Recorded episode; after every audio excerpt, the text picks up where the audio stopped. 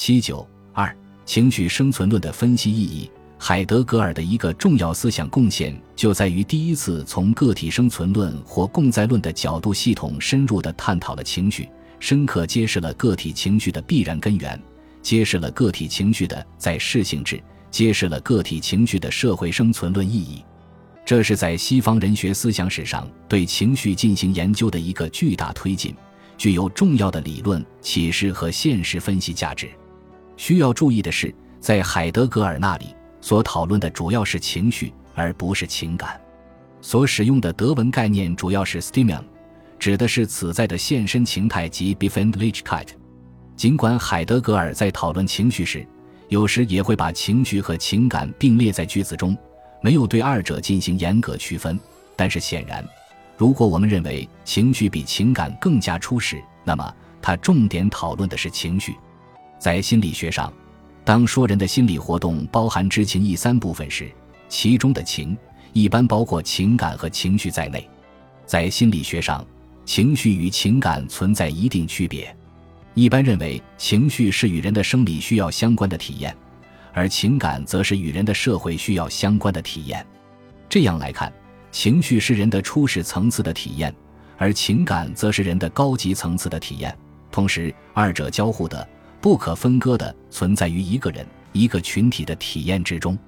海德格尔之所以把人的情绪而不是情感看作是人之存在的原始方式之一，也许与心理学上对情绪与情感的区分有关。然而，与心理学上把情绪看作是主要与人的生理需要有关不同，海德格尔探讨的是由情绪所展开的个体此在的被抛状态和在世的整体性质。如本书第三章所述，海德格尔认为，个体在世界之中存在，总是不得不处于特定的情绪状态之中。也就是说，情绪是个体在世的无法避免的普遍特征，是个体与他人共在而必然产生的生存状态。为了避免重复，我们在这里不再去叙述海德格尔的观点，而是主要从情绪的个体特殊存在、组织共在、社会存在三个层次。分析海德格尔的情绪生存论思想所可能带给我们的更加广阔的分析意义。首先，我们认为海德格尔对情绪的第一个性质的讨论，既然表明了个体必然以这样那样的情绪状态而存在，那么这在不同的个体身上必然表现出特殊性，即使是由同一事件所引起同一性质的情绪，如高兴，在不同个体那里也会表现不同。更加重要的是。按照海德格尔的观点，可以推出个体的情绪状态的必然性和特殊性是不依个体的主观意志为转移的。个体只有正确认识和掌握自己的情绪状态，才能够实现自己的自由生存。尽管海德格尔说个体在一开始对他自身的情绪状态的和所来和所往不会获得本然的认识，但显然，根据海德格尔对为这一情绪的讨论可以看出。个体能够最终获得这样的认识，并由此实现自身情绪存在的自由。其次，从海德格尔对情绪的三个性质，特别是第三个性质及情绪使个体对室内照面对象发生牵连的讨论，我们可以进一步认为，个体的情绪表征了个体与他者共在的组织状态，是个体与他人在组织中相互作用、相互影响、相互制约的结果。也就是说。个体的情绪状态总是产生于组织，产生于个体与他人的共在关系过程，同时，这又反过来反作用于组织，反作用于个体与他人的关系。由此，我们可以判定，如果一个组织中绝大多数成员具有正面的积极情绪，那么这个组织的存在状态一般是健康的；如果相反，这个组织的存在状态则一般是不健康的。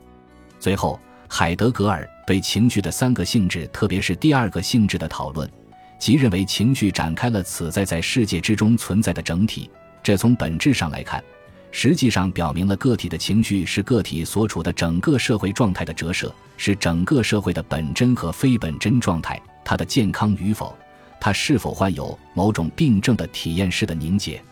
也就是说，一个社会所处的历史阶段。存在方式，特别是制度体制状况，从深层背景上影响着个体情绪的本质特点、表现方式，影响着个体与他人的情绪共在过程。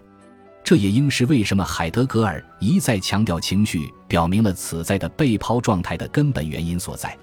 从对海德格尔的情绪生存论的上述三个方面的分析，我们可以得出，个体的情绪状态与组织状态、社会状态是一体的。个体情绪的特殊性不是孤立的特殊性，而是处于组织和社会之中的特殊性，是与组织状态、社会状态内在关联的特殊性。因而，这种特殊性也必定反映着组织整体、社会整体的情绪状态。由此来看，了解个体的情绪状态，是了解组织和社会情绪状态的一把钥匙。这应是海德格尔的观点所带给我们的最深刻启示。也应该指出。海德格尔关于情绪的讨论，并非是没有任何问题的。他的一个重要观点，即把情绪状态看作是先于理性思维和本质直观意志抉择的状态的观点，至少从心理学的角度看，是需要进一步讨论的。当然，这首先需要明确心理学的角度是否适合于海德格尔对情绪的生存论性质的分析。我们认为，任何一种哲学理论。都应该以具体科学的相对真理性认识为前提，都不应违反具体科学的正确结论。因而，从心理学上分析和评价海德格尔的情绪情感的生存论理论是可行的。从心理学的角度看，人的心灵活动总是同时包含认知、情感、情绪、意志等多个方面或多个维度的过程，是这些方面或维度相互交织、相互影响、相互制约的过程。因而不可能发生仅仅一个方面或一个维度在活动的情况，只能存在一个方面或一个维度为主，其他方面或维度为次，或者各个方面或维度大体处于平衡状态的过程。因此，情绪因素也不可能绝对原始的优先于理性认知活动和意志活动，绝对原始地优先于理性的判断作用和意志的抉择作用，而只是在一定的时段上。才有一个方面或一个维度优先于其他方面的状况发生。也许从心理学的角度可以判定，在一个人的一生存在过程中，其大多数情况下以情绪状态为主，以理性思维和意志决断为辅；或者对于一个人的一个具体生存事件来说，可能首先以情绪状态为主，然后进一步发生理性思维和意志决断。海德格尔观点的心理科学维度的合理性，应主要在于此。